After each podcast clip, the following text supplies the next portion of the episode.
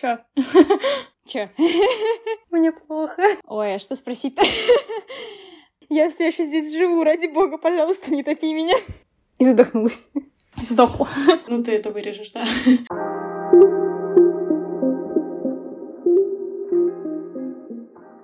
Всем привет!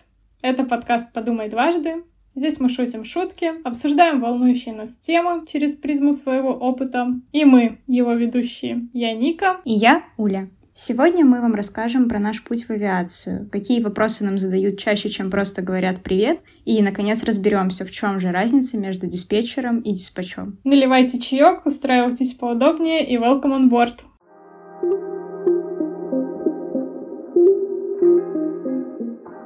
В этом выпуске мы хотели бы затронуть тему трудоустройства, рассказать наш путь, как мы выбрали наши профессии, как мы пришли к этому и с какими кризисами мы столкнулись. Ну, Ник, сегодня я снова дам первенство в этом деле тебе. Начни, пожалуйста, со своей истории. Начну, пожалуй, сначала, с того момента, как во мне зародилась идея стать пилотом. Сразу же скажу, что у меня нету невероятной истории о том, как я мечтала быть пилотом в детстве, как я посмотрела на небо, увидела самолет и решила, что это дело всей моей жизни. Так обычно принято рассказывать пилотам во всех интервью.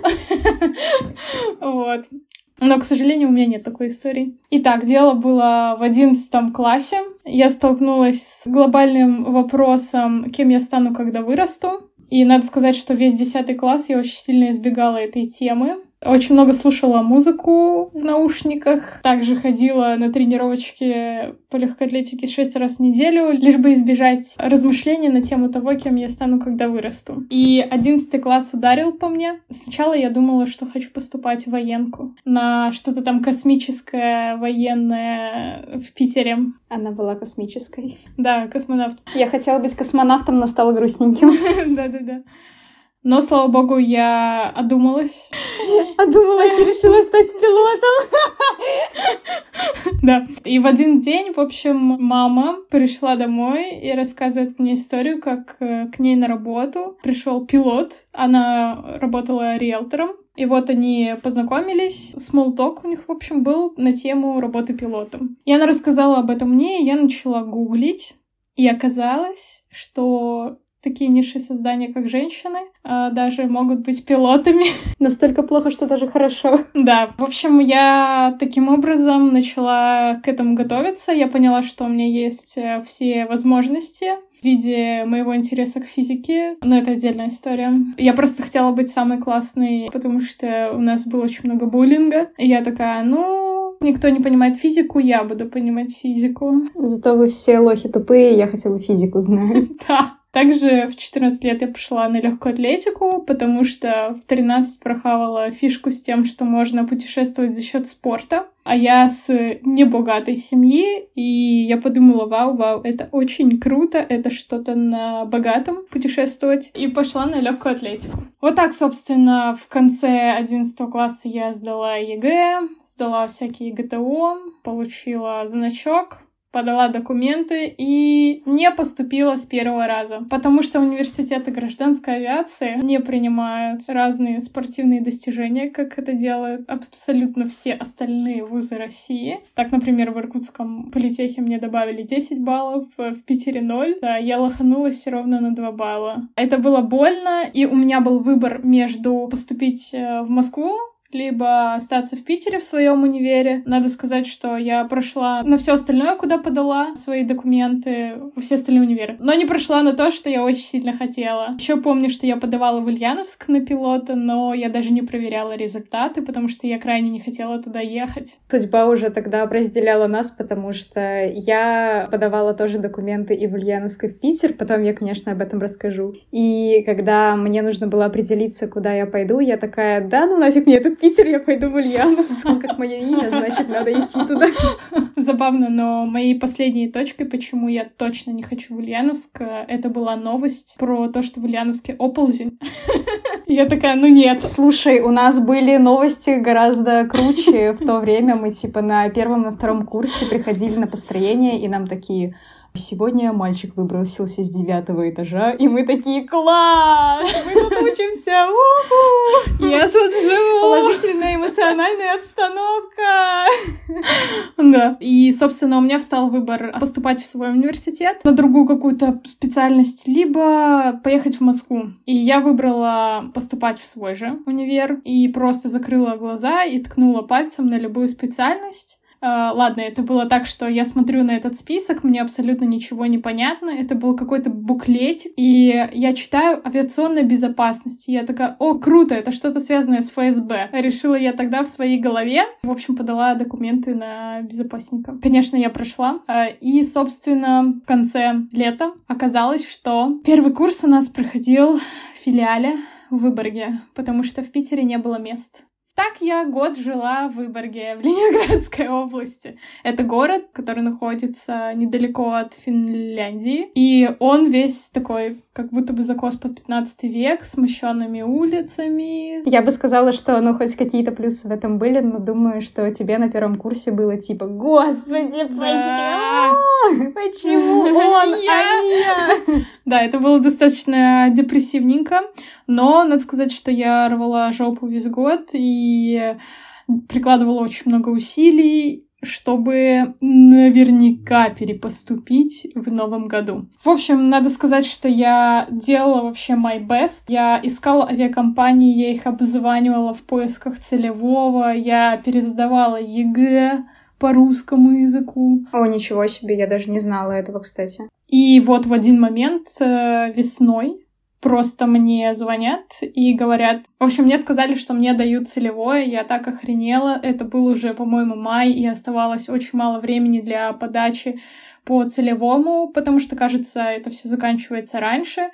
И я бегала вообще, подбрасывая жопу. Я проходила в ЛЭК, и на ВЛЭКе в Питере мне сказали, что у меня в пазухе, которая идет от носа, какое-то образование типа маленький шарик, там ничего страшного, его просто нужно вырезать. Так я сделала себе операцию за два дня. Господи.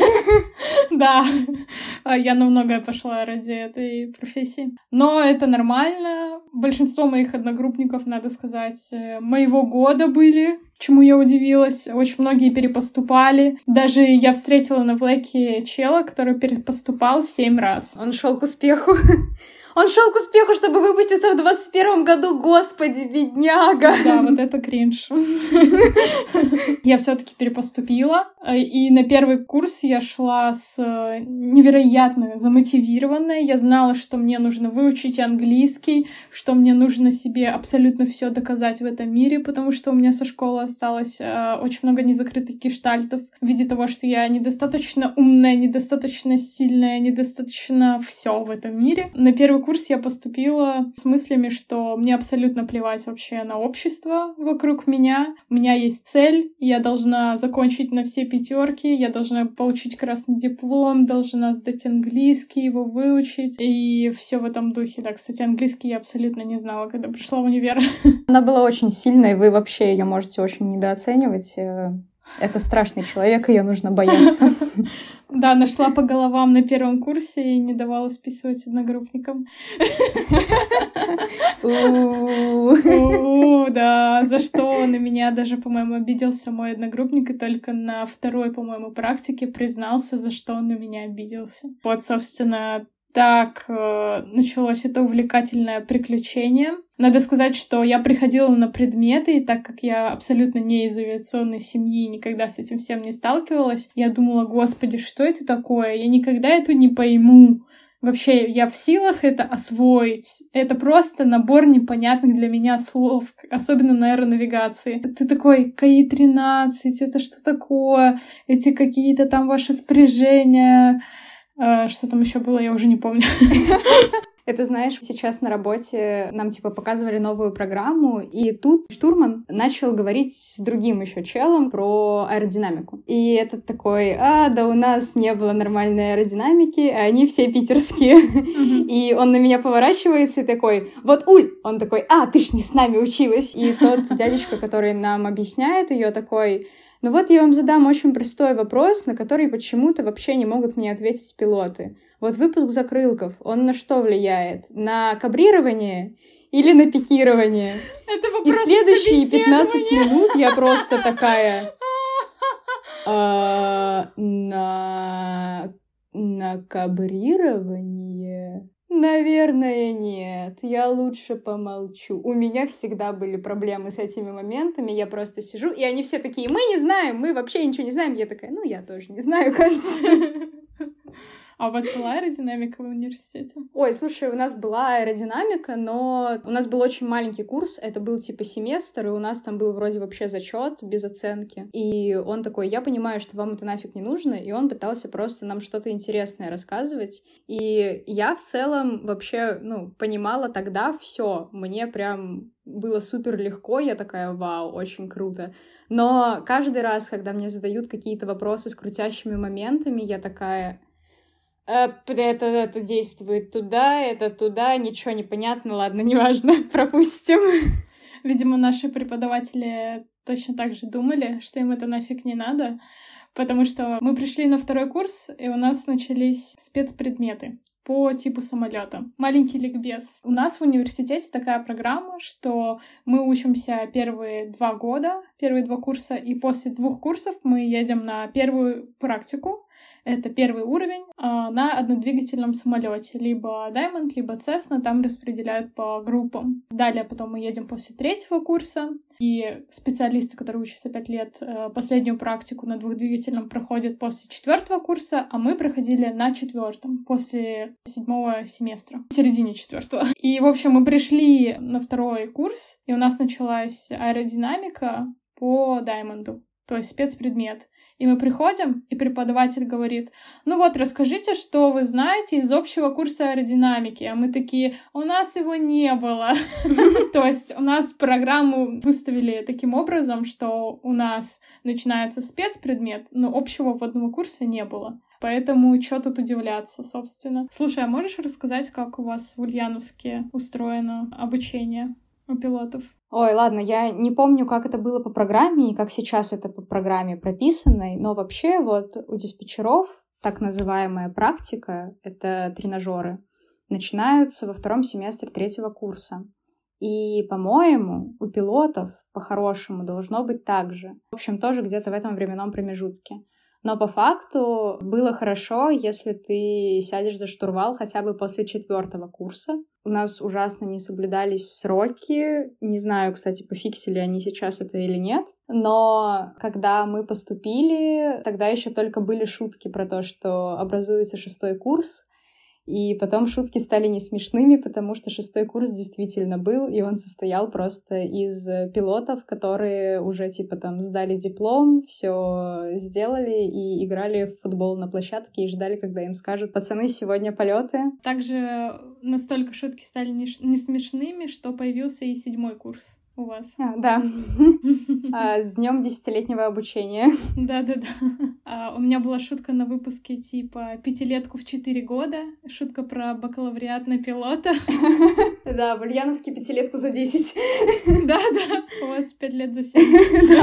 Еще э, в Питере э, у ребят, э, получается, полеты проходят как бы отдельно от обучения, то есть вы учитесь, потом у вас там не знаю, заканчивается, короче, ваш семестр, вы едете куда-то на практику. Наши ребята такие, типа, уху, сегодня вот у меня аэродинамика, через два часа поеду на полеты. Ничего себе. На этом фоне у нас родилась шутка у диспов, когда кто-нибудь прогуливал пары, и типа препод такой... Мне страшно. А где, там, не знаю, такой-то, такой-то, и вы такие, на полетах. У нас это было просто смешно, и преподы такие, да, да, хорошо, понятно, СО. Вот, а у пилотов действительно такое, что, ну, ну, скажу, что не знаю точно, но, по-моему, у них пересекались как бы пары и полеты, и они такие, йоу, ну вот сегодня на полеты едем. Короче, они летали вообще по непонятному какому-то графику и, собственно, не отлетывали свои часы. Программа Ульяновского института — шикарная вещь абсолютно на сто процентов.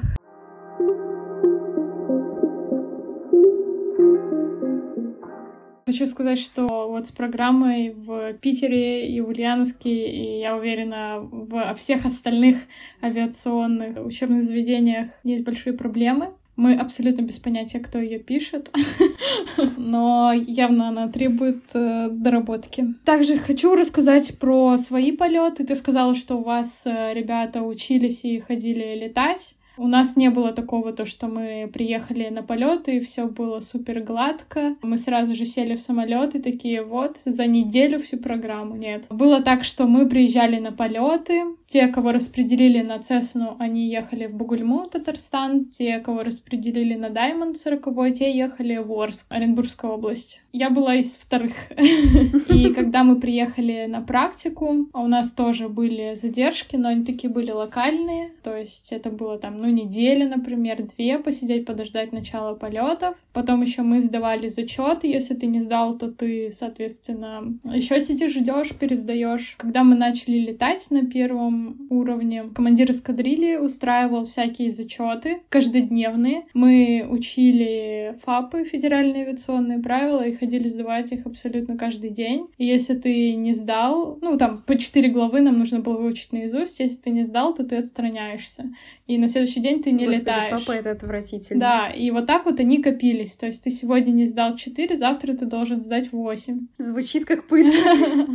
Примерно так и было. В общем, у нас было такое расписание, то, что ты встаешь там в 5 утра, идешь на полеты, а, летаешь, потом в перерывах между полетами сдаешь фапы, потом долетываешь, потом приходишь домой, спишь там свой дневной сон, дневной сон час, как в детском садике. Дневные 10 минут. Да-да-да. Спишь, потом просыпаешься, снова учишь фапы, опять готовишься к полетам, пишешь эти документы. Документация, в общем, у нас есть там летная тетрадка, летная книжка, тебе может что-то задавать инструктор, детский сад «Ромашка».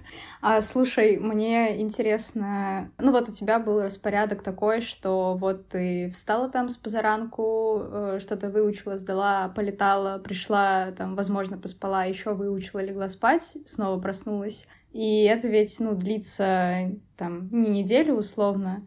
Как это повлияло, наверное, на тебя и изменилось ли что-то вот после первого уровня? Да, надо сказать, что это было такое выдерживание, напряжение определенного, потому что действительно ты летаешь каждый день. Ну, по крайней мере, у меня так было. Не знаю, это везение или нет, потому что были задержки внутри практики, и многие не летали неделю, две, то есть у них был какой-то перерыв. Но мы были у своего инструктора только вдвоем с моей одногруппницей, и, соответственно, летали каждый день и распределяли всю нагрузку на нас двоих, в то время как у других инструкторов было по 4-5 человек. То есть у инструктора, например, есть 6 летных часов в день, и он делит на их на 4, на 5, то есть там по часику примерно каждому, кому-то там побольше, кому-то поменьше, кому-то сегодня не досталось. То у нас было так, что мы делили 6 часов на двоих, и летали. Было тяжело, но тем не менее мы были очень рады, что летаем каждый день, так как это давало возможность, ну, не забывать и как бы каждый день практиковаться, и, соответственно, быстрее закончить программу. Это здорово. Как повлияло? Ну, я думаю, что, естественно, ты становишься более выносливым, ну, у нас были выходные, слава богу, суббота, воскресенье нерабочие, в которые ты просто едешь в город и можешь даже поесть нормальную еду не в столовке, отдохнуть. И мы вообще использовали любую возможность, чтобы съездить в город за кофе. Но надо сказать, что это было еще и веселое время, потому что мы там сблизились со многими одногруппниками, подружились, много времени, соответственно, вместе проводили. Ну, было весело, несмотря на трудности. И на первой практике хочу сказать, что у меня зародился такой интерес к каким-то психологическим нашим реакциям. Короче, мне было очень интересно, как каждый человек воспринимает и какой к нему нужен подход, чтобы достичь наибольшей эффективности в обучении этому непростому летному мастерству. И вот так зародился мой интерес. А, нет, вру. Он зародился еще раньше, когда я начала смотреть на первом курсе расследования авиакатастроф и заметила, что большинство авиакатастроф, более 80%, происходит из-за человеческого фактора, человеческой ошибки. Я заметила проблемы в коммуникации и в каких-то внутренних, как будто бы внутреннем напряжении И до сих пор, если честно, очень сильно интересуюсь этой темой. Даже писала диплом на кафедре безопасности, направление человеческий фактор. Хочу сказать, что после практики первого уровня, это было начало третьего курса, я нехило так загналась своим синдромом самозванца, и думала, что недостаточно хороша для этой профессии, хотя в целом не скажу, что у меня были какие-то большие проблемы с обучением, нет. Могу сказать, что мне приносило это удовольствие, и я чувствовала, что уча какие-то элементы, они мне даются там буквально с первых разов, исключая посадку, естественно. И я как-то сильно загналась по этому поводу, но в то же время меня попустило на тему теоретической подготовки, на тему предметов, потому что уже началась эта тема, что сначала ты работаешь на зачетку, а потом зачетка работает на тебя. И также у меня начались проблемы в личных взаимоотношениях. И так я пришла в кабинет к своему психологу.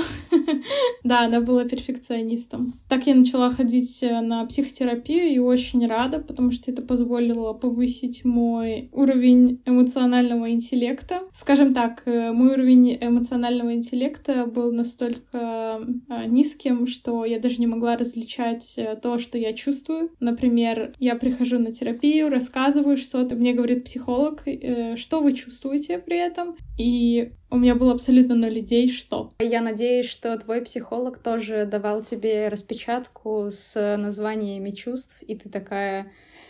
Ну, вот это. Потому что я делала так.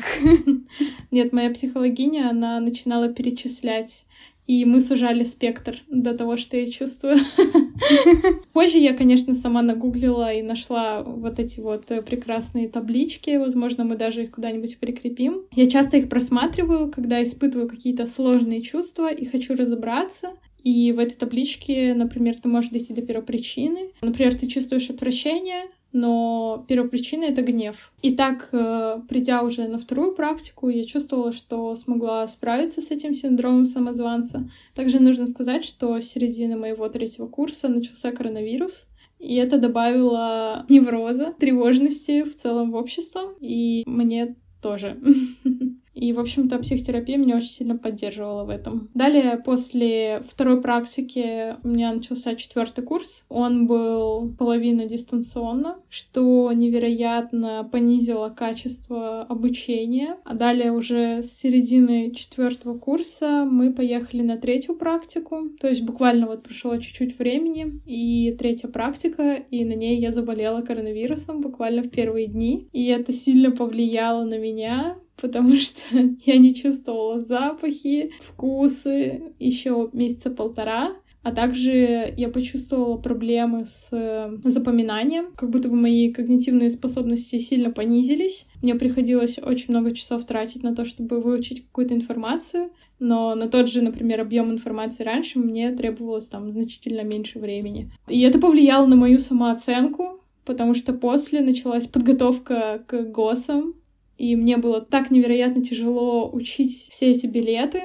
Мне казалось, что это я тупая, а не какие-то проблемы с организмом, так скажем, и очень долго не могла понять, что, ну, вот эту взаимосвязь постковидную и проблемы с памятью и запоминанием. Также я видела, что многие мои друзья и знакомые отмечали проблемы с раздражительностью и какой-то нервозностью. Так что, если у вас тоже, например, есть какие-то проблемы, и вы знаете, что болели ковидом, то можете подумать в эту сторону. И, наверное, я здесь хочу закончить свой рассказ и вынести тему диплома и дальнейших собеседований всего вот этого тему трудоустройства на вторую часть, после того, как Уля расскажет свой путь. Там просто наши истории начнут пересекаться.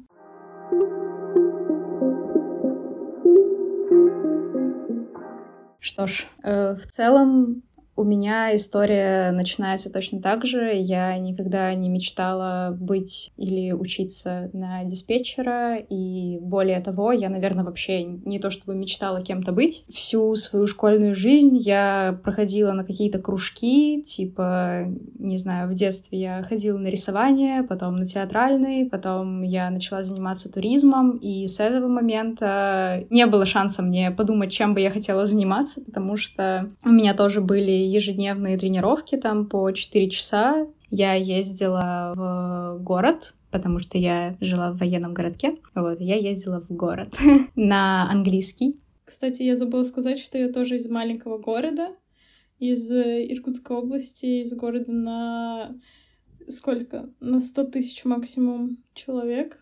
Сейчас там уже осталось 60 тысяч примерно. Ну вот, да. Вот, и я постоянно ездила на английский, на тренировки, на соревнования, делала домашку. Мне было очень важно получать э, хорошие оценки, потому что, ну, от меня требовались хорошие оценки. Хорошие оценки — это 5, если что, вот это, это хорошая оценка. Ну и, собственно, логично, что я закончила школу с красным дипломом. Ой, красным дипломом, господи, в школе же аттестат. Ну, неважно. Единственное, только я прочувствовала, что такое, когда сначала ты работаешь на зачетку, а потом зачетка работает на тебя, еще учась в школе, потому что, ну, у меня уже типа к пятому классу была репутация отличницы, и мне не очень большого труда стоило продержаться еще пару лет, чтобы все учителя такие, а, ну ладно, хорошо, ей надо ставить пять. Но у меня, например, была очень плохая физика и математика, в отличие от Ники. Я не знала ни одно, ни другое. Э, по математике у нас была, ну, скажем так, не очень компетентная учительница, и мы поняли, что можно не уделять абсолютно никакого внимания математике еще, наверное, классе в шестом. И физика просто... Сначала она была достаточно интересной, просто из-за учительницы, а потом она уехала, и физика тоже перестала быть интересной. Я на тот момент не думала, что мне как-то понадобятся точные предметы. Я подозревала, что пойду дальше по языковому какому-то пути, потому что языки давались мне достаточно легко. Я думала, что пойду туда. Все как-то к десятому классу более-менее уже старались э, понять, э, что они хотят делать дальше, ну, по крайней мере, куда они хотят поступать. Я в десятом классе просто ездила на соревнования, и единственное, что я изменила бы сейчас в своем десятом классе, это ездила бы на еще большее количество соревнований. Так что я начала думать о том, куда мне поступать уже перед одиннадцатым классом летом. Наверное, поворотным пунктом в моей истории было, на удивление, совсем не то, что мой отец э, военный летчик, а то, что мы с ним, да, вот это да, а то, что мы с ним э, поехали в отпуск, по-моему, и были в гостях у друзей нашей семьи.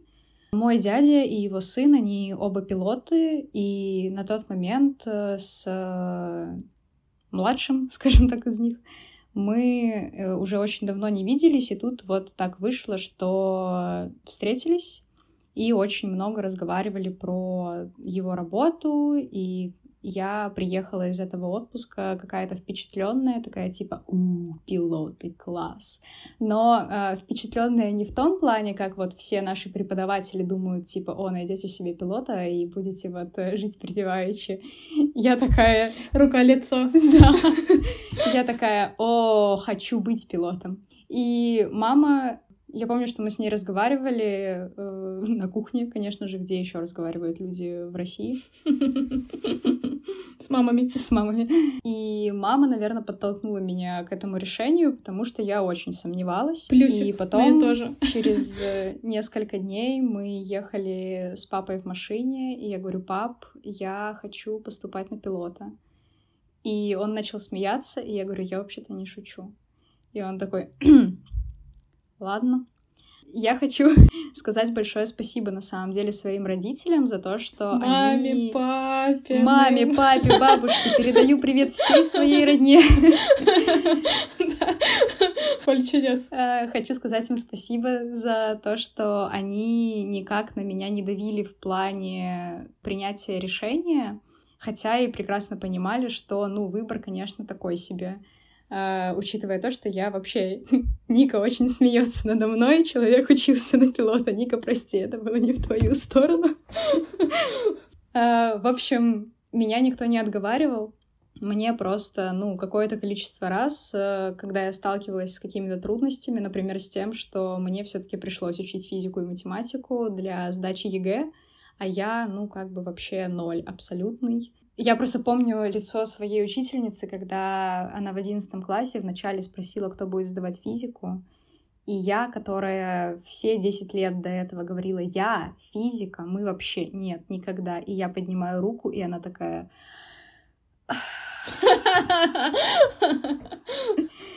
И я думаю, что она тогда вообще в жизни разочаровалась в тот момент, но у нее не было выбора. У нас тоже, кстати, были такие ребята. Вот это я. Вот, и, в общем, на протяжении всей подготовки к поступлению я сталкивалась с огромным количеством трудностей, потому что, ну, во-первых, э, нужно было учить очень много нового, того, к чему мой мозг не был готов абсолютно. И также, помимо ну, банальной учебы, были проблемы с какой-то подготовкой именно к самому поступлению, потому что никто из нас и из моего окружения особо тогда не знал, как э, поступать в летку. И мне вместе с папой приходилось э, с нуля все это узнавать. У меня была абсолютно такая же ситуация. Я просто гуглила, прошарила, просерчила весь интернет.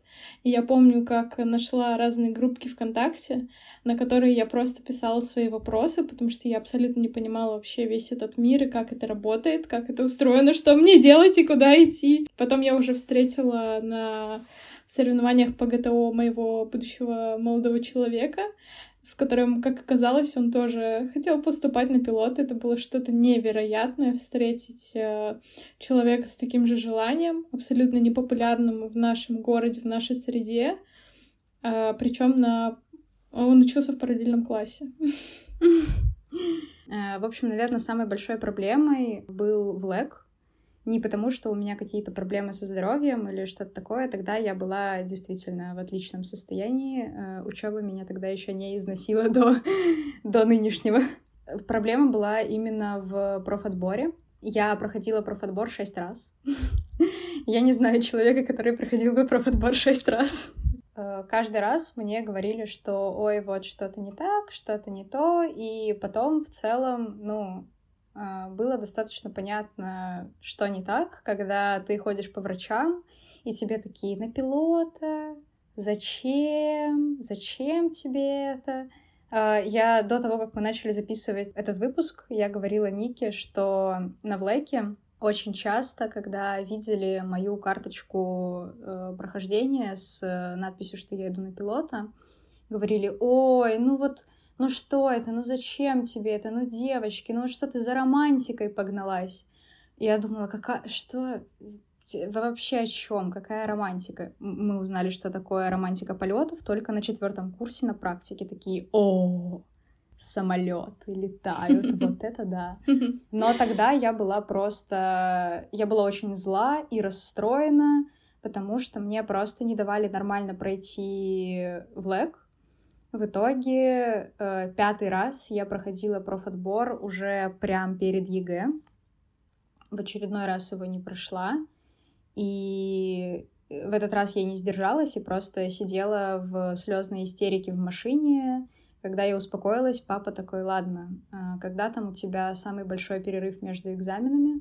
По-моему, самый большой перерыв был после русского, русский был первый.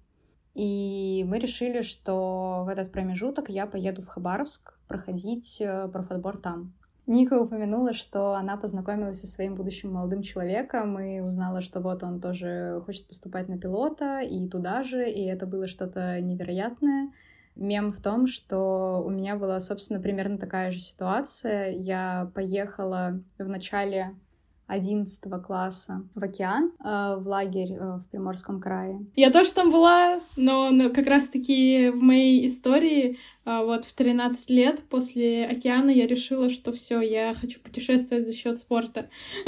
Мое уважение. Я э, просто приехала в океан, и это был, ну, последний вагон, в который я могу запрыгнуть. Мне уже тогда было 17, и я такая, блин, ну это мой первый и последний океан. А, океан — это детский лагерь в Приморском крае, рядом с Владивостоком где-то. Наверное, вам будет понятнее, типа, представляете себе Артек, вот это вот что-то такое, только на Дальнем Востоке. Вот, и буквально там за неделю, наверное, до поездки в океан у нас закончились э, то ли всероссийские, то ли первенства России, это не столь важно, э, которые тоже проходили в Приморье. И там я познакомилась с парнем из Хабаровска. Знакомство было случайное, я просто рыдала после очередной проваленной, проваленной лички, и, и, и меня успокоили, собственно, вот все. Дали мне стакан воды.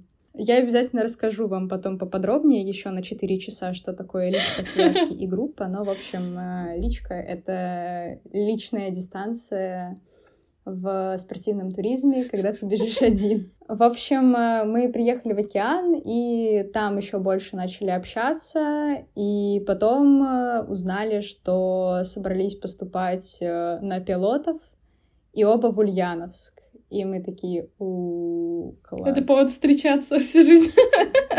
Кажется, пора строить семью.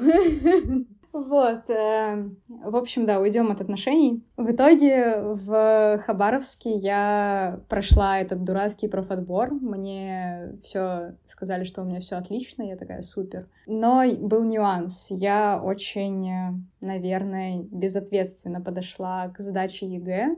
На самом деле не знаю, почему так вышло, но я просто была везде в списках э, на целевое первое, но тогда я еще не сталкивалась с э, дискриминацией женщин в авиации. И я такая, ну все классно, у меня все будет отлично. Надо сказать, что ЕГЭ сдала не очень хорошо. Я даже не помню сумму баллов, но там было типа что-то под 200 — это супер мало. Школьники, которые сдают ЕГЭ сейчас, такие ну ты тупая. Все хорошо. Э, скажем, что у нас в наше время а, тогда, как еще была трава зеленее, ЕГЭ было сложнее. Да, это неправда, но ладно. В общем, я приехала в Питер вместе с папой, и я помню отвратительное утро, когда я проснулась от того, что папа очень недовольно разговаривает по телефону, и он заканчивает разговор. Я спрашиваю, что случилось, и он такой, ну, тебе не дали целевое. И в этот момент я просто сталкиваюсь с тем, что у меня отвратительно низкий балл, и я вообще, ну, никуда не поступлю, а в Ульяновске э, ну, мне кажется, что в Питере также, но, в общем, в Ульяновске супер сложно перевестись на бюджет с платки на пилота. После этого я сказала папе, что, ну, тогда я не буду никуда поступать и, типа, пересдам ЕГЭ в следующем году и поступлю снова. Папа, который поступил со второго раза, такой, да, без проблем, окей, вообще все замечательно. Мы поехали в Минск, и на тот момент мы уже были в Минске. Мы сообщили о нашем грандиозном плане по моей пересдаче ЕГЭ в следующем году маме, на что мама сказала нам, что нет, ну, такое не прокатит. Типа, поступайте, куда хотите. У меня еще набор предметов был такой э, математика, физика, русский, английский и общество знания. Я не могла поступить никуда как бы с этим набором предметов. И я проходила на бюджет, конечно же, в Ульяновск. Мой парень все таки поступал в Ульяновск. Я, как жена декабриста, обязана была ехать в Ульяновск. Хорошо, что он не поступил на военку. Передаю привет. Военка была в Краснодаре, я бы сошла с ума. Я проходила на бюджет куда-то на какие-то информационные... Господи, я даже не помню, как факультет называется. Я была настолько расстроена, потому что я понимала, что вообще не хочу туда поступать. Папа, конечно же, это видел и такой, ну, давай мы хотя бы, может быть, попробуем поступить на платное, на диспетчера. А я, ну, вообще не знала, кто такой диспетчер, что он делает. Я, наверное, вот была из той категории людей, которые, а, на стойке регистрации сидишь. А, надо сказать, что когда я проходила Black в Иркутске, свой самый первый Black, мне тоже предлагали записывать э, графу типа годен не только для пилота, но и для диспетчера. И я, я так и делала. И я тогда сказала, типа, нет, я буду только пилотом и больше никем. Она была радикальной. Да, я была очень радикальной. А, мы поехали в Ульяновск. Это было все очень э, быстро, сумбурно. У нас не хватало времени совсем. Мы пришли в приемную комиссию, в общем, переписывали все документы. Я поступила на платное. Весь первый курс я, естественно, училась просто в поте лица, получила тройку по начерту. У нее были проблемы с точными дисциплинами. Но, слава богу, начерт был э, див зачетом, и как-то вот у меня это пронесло меня. В общем, я после первого курса перевелась на бюджет. Это как бы было здорово, конечно, но, в общем, на первых двух курсах было очень тяжело, морально больше, потому что нам прямо говорили, что, типа, первые два курса просто на отчисление. Типа, абсолютно все э, выметаются на первых двух курсах. И на втором курсе мы абсолютно все такие, я, я все, я забираю документы, я не хочу здесь учиться. Потом начался третий курс, и с третьего курса уже не было особо какой-то, ну, неважной ерунды. Стало гораздо легче, стало как будто бы немного интереснее. А, вот, и на третьем курсе во втором семестре начались тренажеры. Мы все были запуганы тем, что инструкторы звери и вообще сумасшедшие. Мы пришли на первое занятие, и инструкторы такие, о, мы такие душки, мы вообще, мы вас очень всех любим. И мы пришли после первого занятия и такие, о, ну они такие хорошие, все так хорошо. И старшекурсники такие, да, да, все покупались на это. Конечно же, на втором занятии нам устроили полнейший разнос просто. Вот, и тренажеры были очень эмоционально изматывающими. Было, ну, действительно, очень тяжело, хотя давалось все достаточно просто. Ну, типа, понятное дело, что ты вообще первый раз с этим сталкиваешься, тебе очень интересно, но немного непонятно. А тут еще на тебя кричат постоянно.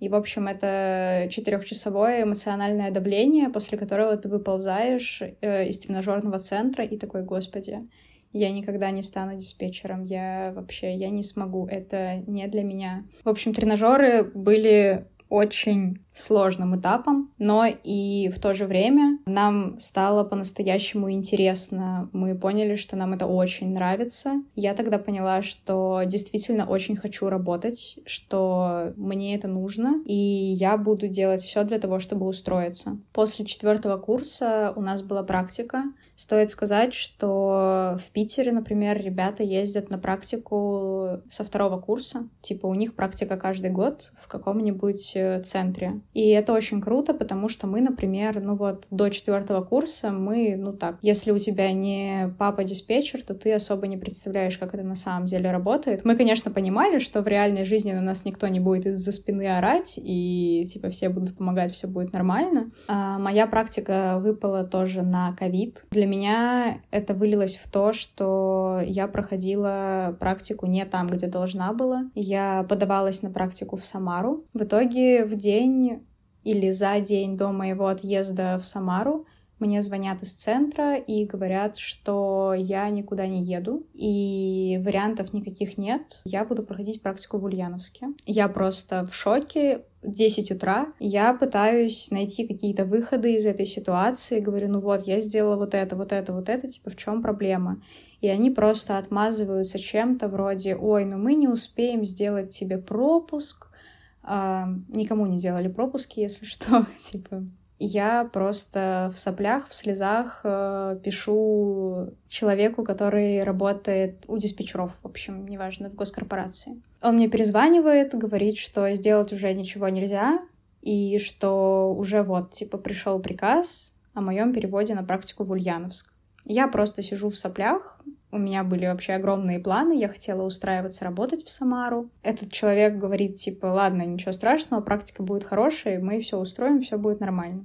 В итоге, как и было обещано, практика была очень крутой, нам очень понравилось, мы вообще были максимально воодушевлены. И после практики я еще больше укрепилась в осознании того, что мне очень нужна эта работа, я очень хочу связать с этим жизнь. Вот, э, на пятом курсе мы должны были сдавать экзамен по английскому на уровень. Уровень — это, в общем, специальный авиационный английский, есть э, шкала ИКАО, там шесть уровней, для того, чтобы работать, тебе нужен четвертый. Мы тогда планировали ехать сдавать английский в феврале на пятом курсе, после девятого семестра. Были огромные очереди, и где-то в начале декабря нам кто-то шепнул на ушко, типа, вот позвоните и узнайте точно, есть ли места, есть ли вообще очередь и вот это вот все. Я позвонила и узнала, что в феврале мест нет и ближайшие места в апреле. Как бы я понимала, что я сдам, но все равно какое-то волнение было, и хотелось бы в случае несдачи еще иметь шанс пересдать потом. Я спросила, есть ли что-нибудь еще поближе, и женщина такая, да, есть через две недели. И это было таким огромным шоком, потому что страшно. Я как бы собиралась готовиться еще, получается, два месяца, а тут она мне говорит, у тебя две недели. В итоге мы посовещались с друзьями, решили, что, ну, все, кто собирался ехать в феврале, мы поедем сдавать в декабре. Ну, естественно, где-то под Новый год нам пришли результаты, я сдала на четвертый, все была рада, все было отлично. Вот, и начала уже тогда звонить в Самару, чтобы, ну, как бы обозначиться, что вот я хочу туда устраиваться.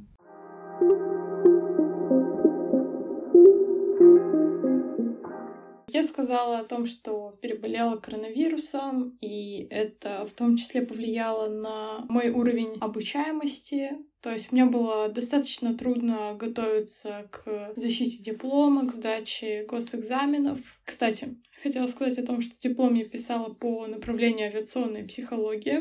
А, мы проводили классные исследования, ставили эксперимент на своих одногруппниках, так скажем. Да, у нас эксперимент был в тренажере, мы делали полет, придумывали разные отказы и записывали то, как они отреагировали. Звучит что-то очень интересное, потому что наши дипломы были типа усовершенствование сектора такого-то в центре таком-то. И мой диплом mm-hmm. с темой про проблемы ковида в госкорпорации просто был как, не знаю, белая ворона. И я такая, ну он интересный. И они такие, да нам плевать. О, кстати, хочу сказать, что мне было очень важно взять именно интересную тему, потому что я понимала, что это большая работа, и мне бы было слишком тяжело писать ее самой, если бы это было тупо, как еще одна курсовая какая-то. Я писала, ну, типа, у нас нельзя было просто писать по двое. Ты говорила мне, что вы писали вдвоем, по-моему. Да, мы писали вдвоем. Не всем можно писать по двое, это зависит от э, количества символов в твоем дипломе. Mm. И если у тебя есть эксперимент, mm-hmm. то ты, в принципе, один не можешь обработать такое количество данных. А, это круто, блин. Я просто в итоге писала по ковиду, тоже было супер интересно, но мои предложения в плане набора людей на работу, создания резерва и ну, там другие около 10 пунктов не очень понравились начальнику, который у нас был типа в комиссии. Mm-hmm. И все. И я такая, да почему он же такой хороший диплом? И потом, когда усугубился ковид, я такая, я вам всем говорила. Ну, у нас был скорее посыл в том, что профотбор устарел. Мы пытались показать какие-то стороны, которые уже не подходят в 21 веке. Стороны, где людей нельзя всех ставить в одни рамки роботные. Ну да, и то, что исследуется на профотборе, совершенно не то, что нужно. В общем, много недочетов у него. Не буду углубляться в подробности. Хорошо. Вот так, в общем, я закончила универ, съехала на квартиру в начале лета в Питере и начала искать работу, а также сдавать английский. У меня была попытка сдачи английского первая в мае, и она была провальная из-за моего выгорания. Ну а далее после выпуска я начала искать работу в авиакомпаниях, много отправляла своего резюме, вообще начала, конечно же, самых крупных. Ну а кто нет, кто нет? Да, да, да. Вот это вот э, надежда в 2021. У тебя были огромные розовые очки, как и у меня тоже. Да, когда ты еще думаешь, что я могу что-то выбирать. О, да. Вот, и э, отправляла, даже попала на собеседование. О, надо сказать, что к нам приезжала одна авиакомпания еще в мае э, проводить собеседование, но это была одна единственная, и у нас были очереди по 5-6 дней. Ужасно. И там, конечно же, выстраивали рейтинг, и, по-моему, ну, ну, если я не не ошибаюсь, могли попасть на собеседование только те, у кого диплом больше, чем 4,7. Мгм. И, и при этом было очень много очередей. То есть буквально все хотели, и даже приехали выпускники 2020 года, Капец. которые тоже пытались попасть на это собеседование. У меня буквально было собеседование два из всех возможных авиакомпаний в стране. И на этих собеседованиях было по 300 человек, мне кажется. Очень много. Кошмар. Да. Ой, запомните, пожалуйста, вот эту цифру в 300 человек, потому что когда я буду рассказывать про наши собесы, тоже будет фигурировать цифра. И типа это просто, ну, держите это в голове, Хорошо. пожалуйста. И взять они планировали буквально человек пять. И вот так постепенно с крупных авиакомпаний я сместилась на поменьше, региональные, даже отправляла в, ну, такие типа самолеты, как Як-40, в общем, э, российскую технику старую. Также я в октябре сдала наконец-то английский. И это стоило мне невероятных усилий, потому что я очень сильно боялась. Я думаю, это потому что в целом у меня не было отдыха. И как будто бы ты очень сильно и устал, и выгорел уже 10 раз за э, последний год учебы. Сдала и хорошо. А, Правда, потом я очень много болела, и пришлось очень много тратить сил, денег на восстановление. В общем, оч- было очень нервно, потому что ты вроде как ищешь работу по своей э, профессии мечты, в то же время тебе нужно зарабатывать деньги на то, чтобы есть и жить, и ты не знаешь, чем ты вообще можешь заниматься. Просто полностью находишься в прострации, и как будто бы... Я даже не хотела допускать мысль о том, что я не устроюсь в авиакомпанию. И более того, я даже пошла в декабре или в ноябре на курс технического английского только для того, чтобы не терять эту ниточку. То есть для того, чтобы оставаться вовлеченным в авиацию. Но в конце декабря мне повезло, и все-таки я нашла компанию и начала процесс трудоустройства. И в январе отправила все документы, а в феврале уже прилетела на место работы. Я была очень счастлива, мне казалось, что все, вот, какой классный 2022 моя жизнь налаживается. Я помню наш этот с тобой момент, когда ты только устраивалась, и у меня там что-то чуть-чуть начинало налаживаться. Это как раз был январь, и мы такие, сейчас еще чуть-чуть, Мгм. и я тебе скажу. Да. И мы были такие воодушевленные, радостные. Да, потом февраль закончился, и, и все. И, и иллюзия того, что 2022 это лучший год в моей жизни, тоже закончилась. Да, точно. Да, и мы столкнулись с кризисом в феврале, но когда нам в марте говорили о том, что нас отправляют в неоплачиваемый, я не понимала, почему на меня старшие коллеги смотрят с каким-то... Не могу описать эмоции, но как будто бы им и страшно, и они чувствуют вину. Вот какая-то такая смесь. Я абсолютно не понимала этого вайба, потому что, видимо, не знала продолжения, насколько это может затянуться. И так странно было, мы вроде бы с э, моим коллегой, тоже только трудоустроившимся, а, должны были вместе узнать об этом, но сказали мне одной, потому что у нас тогда был типа корпоратив на 8 марта, ну, мини, мини-празднование 8 марта. Капец с праздником. Да, и мне тогда, э, я помню, мы сидели, я еще жутко стеснялась, потому что все такие типа взрослые, серьезные, я тут ребенок. Кстати, это ощущение, что ты ребенок, когда только пришел в компанию, это вообще, мне кажется, у каждого. Да, я прекрасно понимаю, да. И мне говорят, ты будешь пить? Я говорю, нет, я не хочу. Мне говорят, тебе надо. Надо, пей. Да, а потом они рассказывают о том, что мы ходим неоплачиваемый. Мне кажется, у них проблема с концепцией подарков на 8 марта. Нет, там еще были цветы, все нормально. А, класс. Это shit sandwich, типа, когда говорят хорошее, потом какой-то toxic, а потом снова хорошее.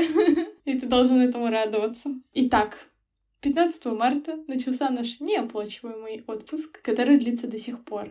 Сейчас 19 января 2023.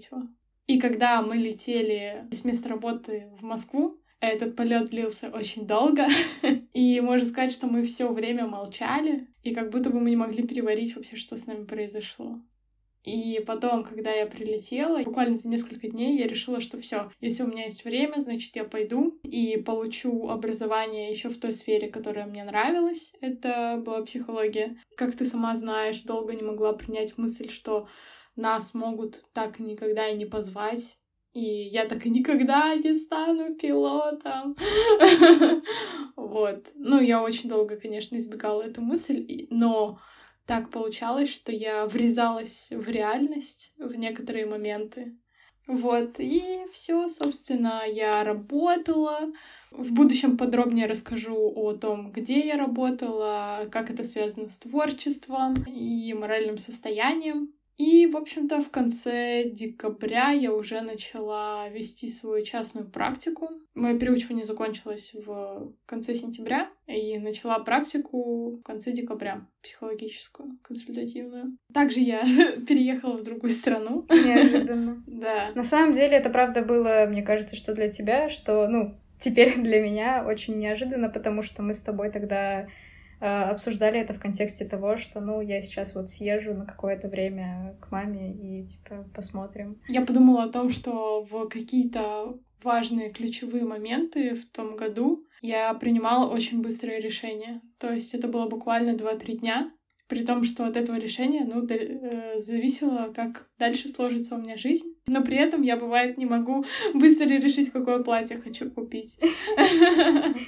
Да, на самом деле это что-то вообще восхитительное в тебе, потому что постоянно, каждый раз, когда мы идем гулять, и Ника такая, Уль, ну выбери, куда мы пойдем, что мы будем есть, а что мы точно это хотим.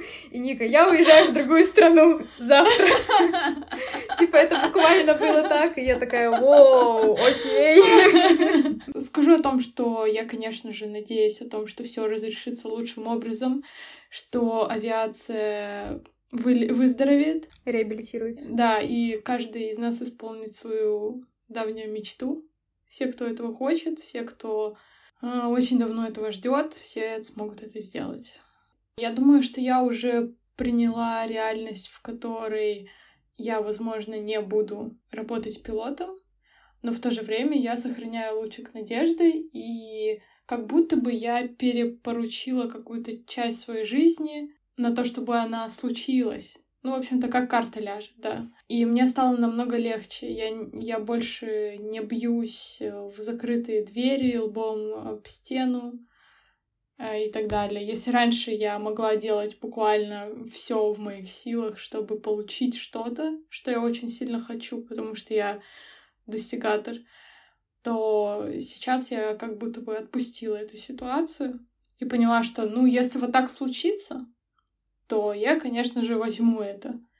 А если нет, то я буду просто дальше развиваться. Это очень здорово, ты большая молодец. Спасибо.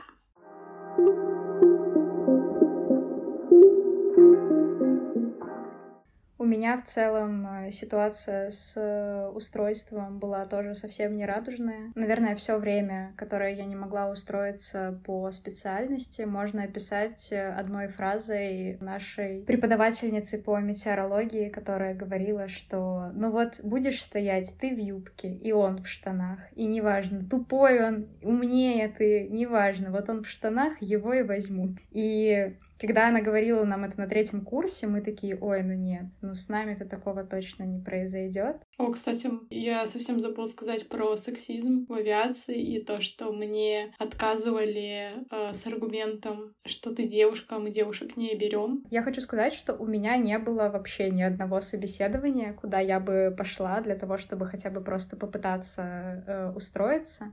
То есть просто пройти собеседование. Не потому, что я этого не хотела или не прикладывала каких-то усилий. Ой, нет, я типа 9 месяцев, которые сидела без работы, без работы в авиации. Я просто, ну, только жопу не рвала на британский флаг, чтобы куда-то устроиться.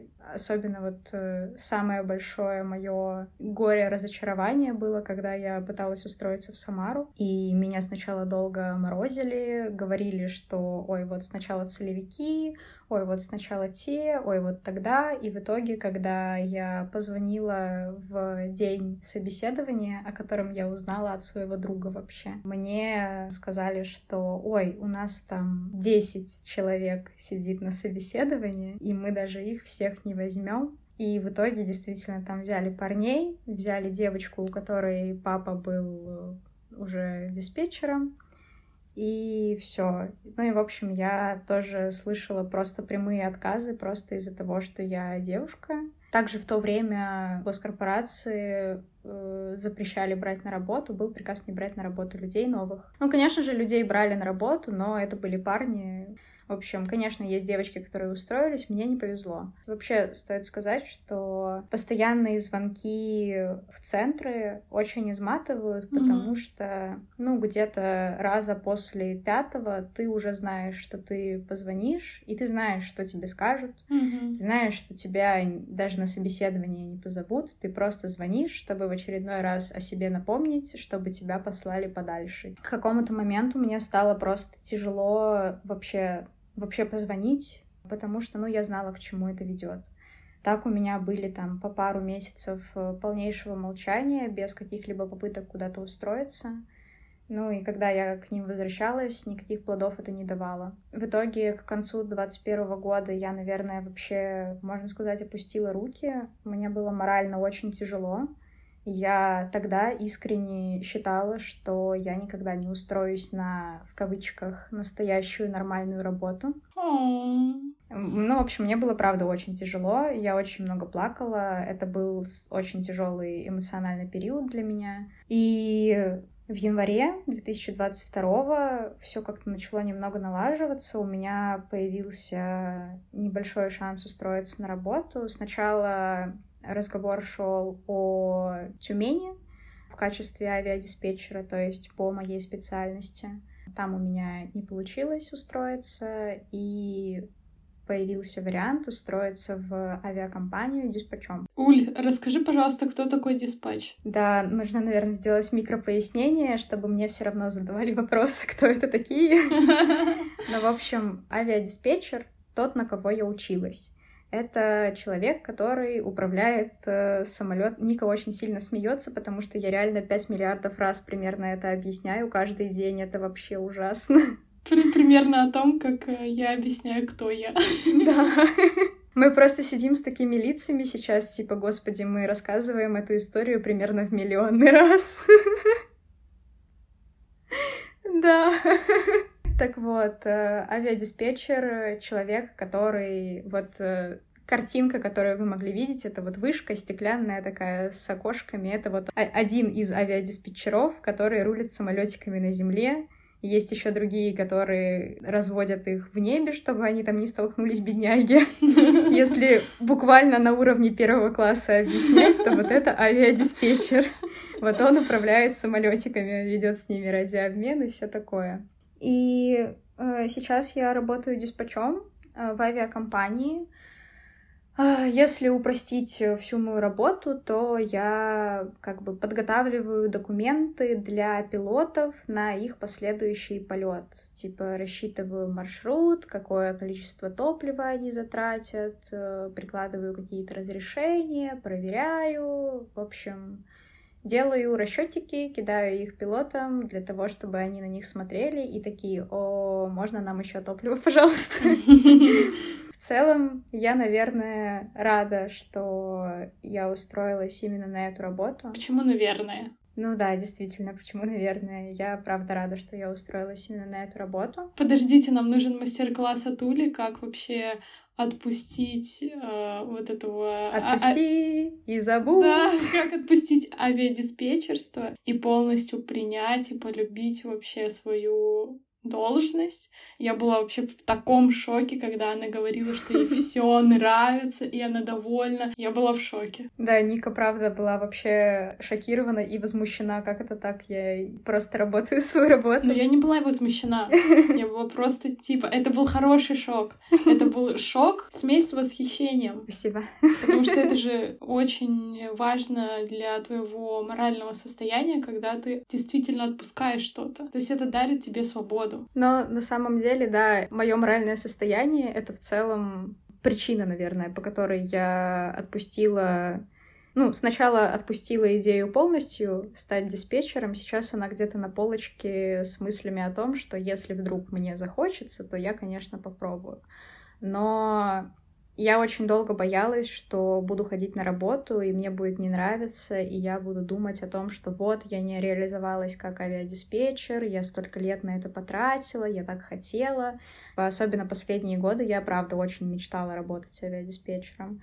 Но в итоге, наверное, то спокойствие, которое пришло после прохождения стажировки, спокойствие, заключающееся в том, что я просто ходила на работу, получала от нее удовольствие, э, у меня было примерно, не знаю, 0% стресса, и я просто спокойно приходила домой, ни о чем не переживала. Наверное, это для меня стало гораздо более важным, чем э, работать по специальности, которую я получала. Uh, мой дядя сказал мне о том, что он очень рад, что я изменила так свое мнение, потому что он считает, он пилот, он считает, что работа авиадиспетчером — это такая бомба замедленного действия. Ты постоянно в стрессе, у тебя нет права на ошибку, по сути. А для меня, ну, это очень тяжело. Я очень тяжело воспринимаю все свои ошибки, и я понимаю, что на работе авиадиспетчером, скорее всего, я бы очень быстро сгорела и, ну, скатилась бы на какое-то просто дно выгорания, и было бы очень плохо. А сейчас просто хожу на свою работу, мне очень нравится. Главное не забывать брать отдых, и все будет хорошо. Скажи, пожалуйста, еще, когда к тебе пришла мысль о том, что ты полностью отпускаешь идею и попытки стать авиадиспетчером? Знаешь, можно было бы удариться в подробности о том, как я работала и мне понравилось, но на самом деле я думаю, что первым звоночком отпускания идеи стать диспетчером стал э, момент моего подписания договора в офисе. На диспетча. На диспетча, да, это важно. Э, потому что сыграло, конечно же, еще роль то, что у диспетчеров очень тяжелое время сейчас. А я подписывала договор и думала о том, что наконец-то у меня будет какая-то стабильность и спокойствие в жизни, и мне вообще mm-hmm. не хочется сейчас вот метаться в этом ужасе, который происходит в госкорпорации. Ну и mm-hmm. потом я начала работать, и мне повезло со сменой, с коллективом. Ну и, в общем, все как-то так сложилось, что я решила, что это действительно к лучшему, и на очень долгое время отложила мысль о том, что я хотела бы там стать диспетчером просто куда подальше. Mm-hmm. Один раз только был звоночек о том, что мне все-таки хочется, но я я просто переместила эту мысль из ящика никогда не в ящик, ну, возможно, если я захочу, я попробую. И вот смотри, какая у нас большая разница в пути получилась. А, именно, возможно, в каком-то моральном состоянии.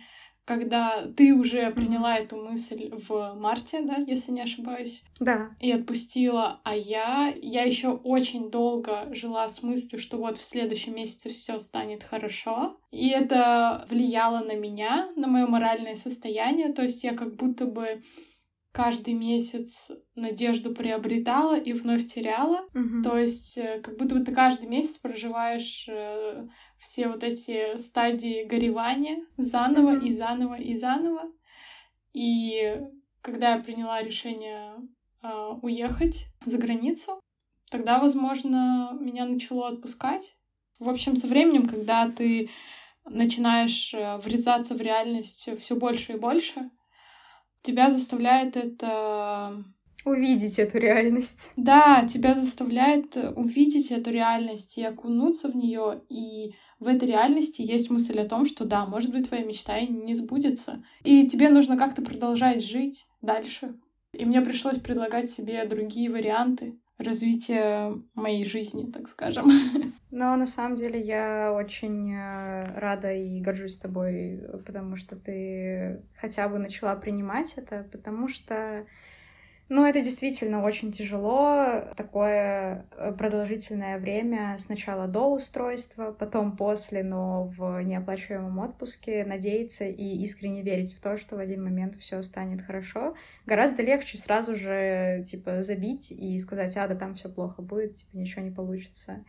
Вот, и я все равно очень рада, что ты смогла начать э, двигаться как-то в другом направлении, конечно же, оставив себе какую-то маленькую надежду, это тоже очень важно. Все-таки это мечта. В общем, ты правда большая молодец. Ты тоже. Пример человека, который справился. Паровозик, который смог.